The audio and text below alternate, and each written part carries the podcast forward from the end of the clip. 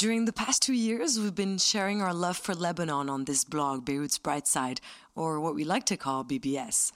All that's good and bright, all that brings peace, all that's full of positive energy, all that strives to make our future brighter. Articles and stories curated from all over, and now this podcast. A place where you can hear what Beirut has to say. My name is Leila, and I'll be your host for this podcast. I've always been intrigued and captivated by all forms of storytelling, and this podcast has been in the making for a while. At Beirut's Bright Side, we wanted to create an intimate connection with our readers and hopefully listeners. We want to inspire you and keep you company during long car rides or while you're cuddling up at home. We want to reach out to our fellow Lebanese abroad, keep you close to where the heart is. We will be sharing episodes in Arabic, French, and English. For this first episode, I chose a guest whom I met at the Cannes Film Festival last year, where his debut feature film, Tramontaine, was screened during La Semaine de la Critique. I was drawn to his storytelling abilities. I wanted to know more about Lebanese-Armenian filmmaker Vatche Boulghourjian. What's his story? What inspires him, and how he got into filmmaking. It's a sunny Friday afternoon, and Vatche chose to meet me in the busy Armenian quarters of Bourj Hammoud. Vatche, can you describe where we are, and what does this neighborhood mean to you? We're in Bourj Hammoud.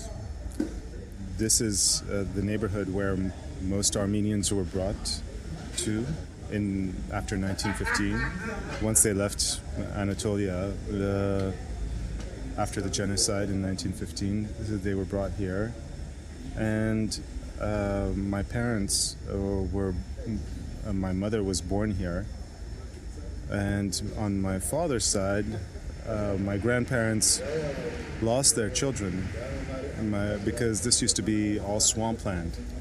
It's right across from the quarantine where most immigrants were brought to and quarantined, but then there were so many Armenians that they were sort of given this land to settle on. So there were illnesses like malaria, cholera.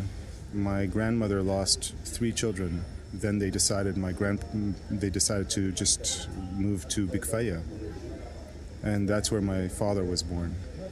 So, but then he started working here, and this is where my mother spent her youth. This is where my father worked for quite some time, and I can show you where he worked. Now it's all changed. It's very developed now, but so yeah, there's a lot of personal connections to this area. How was it to grow up in an Armenian community? I didn't grow up in this neighborhood. During the war, my parents had already moved out, but we used to come here quite often because they have a lot of friends here, and it was a very familiar space to them. Growing up, I grew up during the Civil War here, so at that time, each community was very insulated because it was the war forced them to be insulated. So I grew up in a very Armenian sort of environment, and it's often like being in exile in your own land, but at the same time not. I remember when the war ended and I was able to go to other parts of Lebanon, the other side of Beirut. It was almost as though I never knew how to breathe, and I started breathing again. This area is very special to me, but also Lebanon is special to me. So I stopped being in exile in my own land in a way after the war ended, and I felt much more at home. My grandfather has a very interesting story about it, about being brought to Bourj Hammoud for the first time. I guess the train, there was passed through Bourj Hammoud, and the stop was, right before the stop in Beirut, there was a stop in the quarantine. So the train was coming from Syria, and they were the ones who, so all these Armenian refugees were in this train, and it stopped in the quarantine.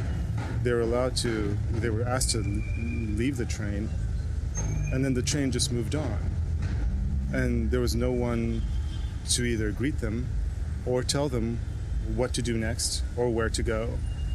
So they were just left in the middle of an area which was looked all but abandoned, next to a swampland. So you have hundreds of refugees just standing by the train tracks, not knowing where to go and what to do, just standing there. Until, apparently, the man who owned the Ford dealership at the time was driving by and saw these men, women, and children just standing there and started speaking with them. Later on, invited all of them to come and stay in the hangars where he kept his cars. So all of them went to where the Ford cars were kept, and they lived there. They were allowed to live there by this man until they found homes, jobs, and could stand on their 2 feet again. Stories like this really move me.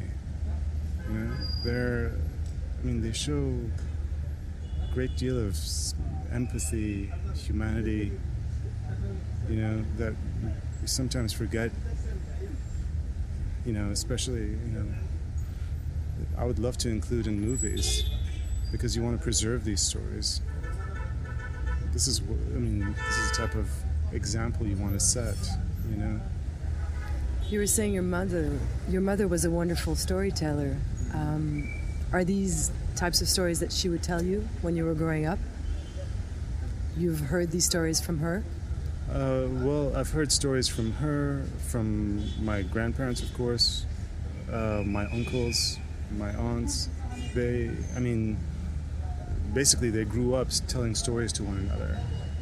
And so they really, fine-tuned the craft of storytelling because they were also extraordinary critics. You know, so if someone wasn't telling the story quite right, or if there was a false note, they would detect it right away and would criticize it, essentially. But so they were very good storytellers themselves. They told stories about, my grandparents told stories of their lives in Anatolia, growing up there, but also, my mother, her siblings told stories about growing up in Beirut in the 30s, 40s, 50s, which was a very different place back then. And they're fascinating stories and, you know, always had some sort of moral inevitably attached to it. But always, more importantly, they were very suspenseful and very well told and sometimes funny, sometimes tragic and heartbreaking and ultimately very moving. So I guess more than a moral, it's actually about moving, you know, emotion, having some sort of emotional impact, recognizing yourself in one of these stories or situations. Furthermore, they were really good listeners. I think that's what made them good storytellers, you know. Yeah, there you go. There's a lot of traffic. And so, and that's something I learned from them as well. In order to tell good stories, you have to be a good listener. You said that your love for storytelling also comes from the theater. You used to go to the theater here in Bourj Hammoud with your parents as a kid.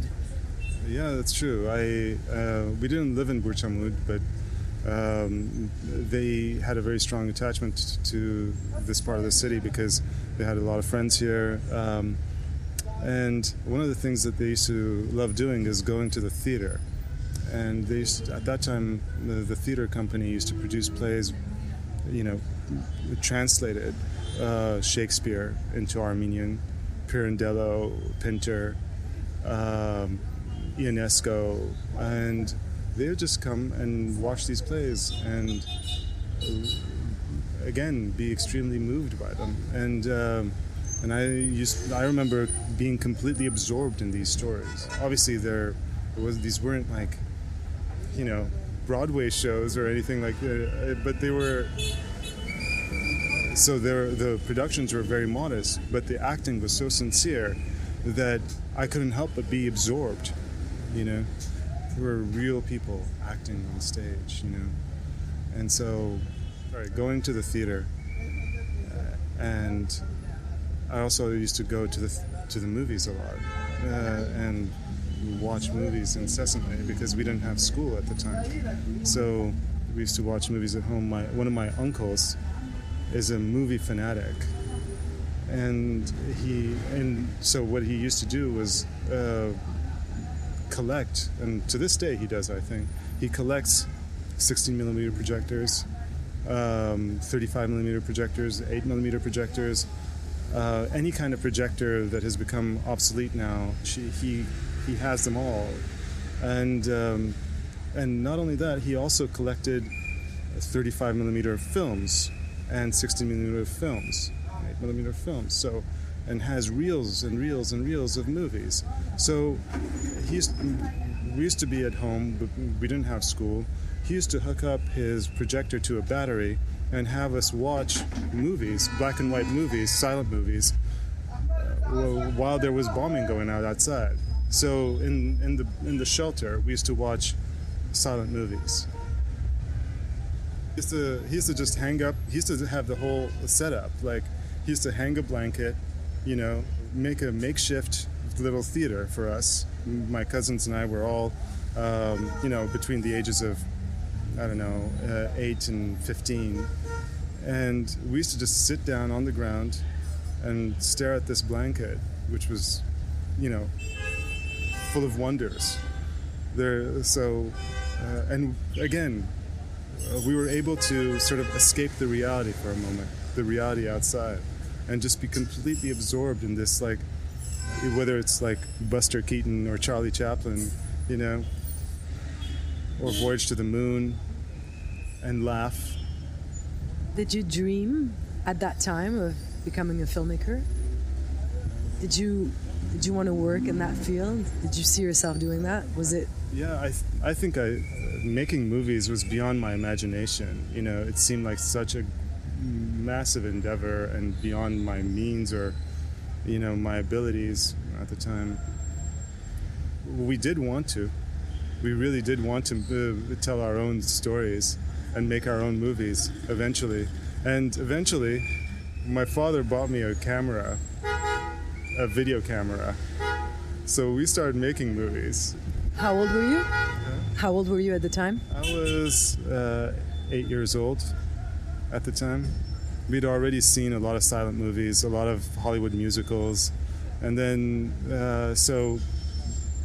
by that time, we felt like, we should graduate to, like, war movies and serious subjects, And so my cousins and I would try, go to the forest with my camera, make props, with whatever we found around the house or in the garage or whatever, whatever we found, and made costumes. My cousins, so we'd just make these small movies and then watch them and be very amused. Do you still have them somewhere? No, actually we don't. I wish I did, but they're all gone. They got lost with all the moving, incessant moving around, so. But, that was just like, playing around, essentially. I mean, I never thought that I would actually, embrace filmmaking as work, but eventually I started realizing the power of storytelling and how that can change lives, and how it can impact people. So I started taking it much more seriously, and I wanted to preserve some of the stories that I'd heard, both from my family, but also when I was making documentaries in the Middle East, like meeting people and hearing their stories in remote places where. And so I just felt like these are stories and images that need to be preserved in our collective memory. Is making movies about conveying messages as much as it is about telling a story. Yeah, of course.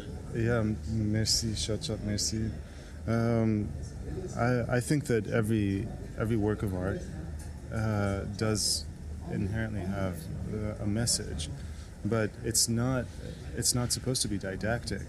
That's something I'm personally against, and it's just I think the best that message, I guess, it's not really a message. It's more about inspiring some sort of dialogue or a discourse, you know?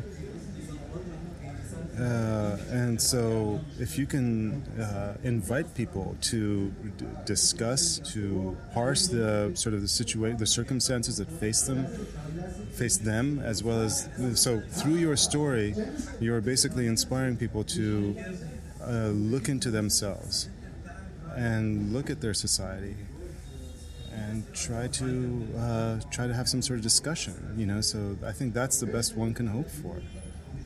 Working on this movie, filming in remote villages, you said that the country is almost a character in itself. Sure. What did you learn about your country? What did you learn about Lebanon? And did it transform into an exploration of your own identity? Absolutely. I mean, the way I look at films is like each movie, making each film is an adventure. Because you meet people that you would never otherwise meet. You go to places that you would otherwise never go to. And through these encounters, you learn a lot about the place where you're filming and about yourself. In the course of making this film, you know, I was working with a man who was blind in real life as the lead actor. He was acting for the first time. And so acting in a film which you would never see. But, so this was actually one of the first ethical issues I faced. When I wrote the very first draft, I was facing this question of like, how I wanted to work with a blind actor, but how would it be to work with a man who would never eventually see this film? You know, what does that mean? What are the implications of that? Is that ethically questionable? I immediately started casting and soon discovered that they, everyone went to the cinema and everyone enjoyed television, and so they were following the narratives, and so it's pure. They were following the storytelling. I mean, that resonated with me because I put a lot of importance on the story as well, and the clarity of the story, the clarity of the narrative. Not trying to be lazy about storytelling and skip details. And so, they were, you know, meeting Barakat, for example, and his friends. I soon discovered that through him, I discovered that the logic of storytelling was very important. They immediately recognized an error, you know, if something was wrong in the storytelling process.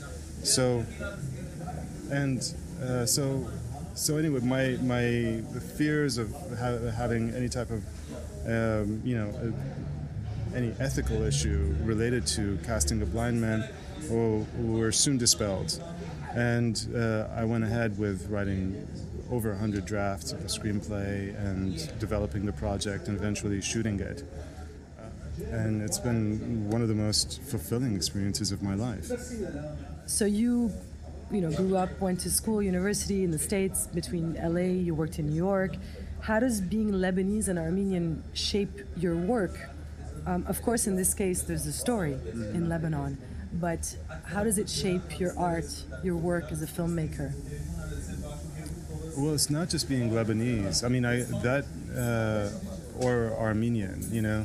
It was also the very unique experience of, you know, people from my generation who grew up during the Civil War here and were constantly moving around, you know, essentially trying to find a place that is safe, always fleeing to safety. And I heard someone describe our generation once in New York, actually, and saying that there's a very unique problem that we all have, and that is to describe where home is. And that is exactly what has ended up sort of shaping my work. you know. So yes, my background as an Armenian and as a Lebanese, but also does influence my work, the way I see my work. But it's also this unique experience of growing up during the civil war here and having to find safety, and constantly traveling and always feeling like an exile. And so how do you define who you are every time you're in exile? How do you start over? These have always been in the forefront of how I relate to the world, how I think about the world. So it's really it's shaped my worldview. We're talking about Beirut's Bright Side and what it means to you. The people, their desire for life, to live well and happy and celebrate. And no matter how difficult things get here, people do not stop celebrating. They always want to look for the bright side. And I think that's what keeps the country going. So you're not going anywhere? I'm staying right here in Beirut. Thank you so much. You're welcome. Thank you.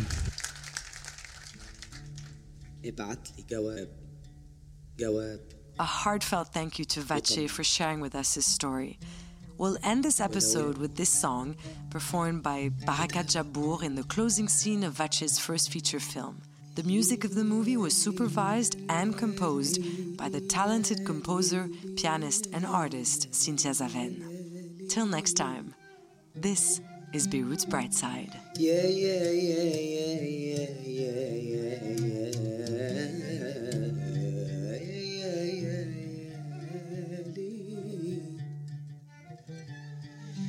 yeah, yeah, yeah, yeah.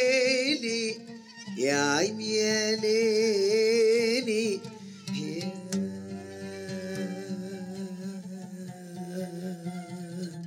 يا ليلي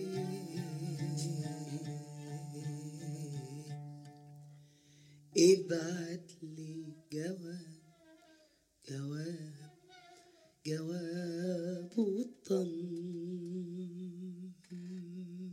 مني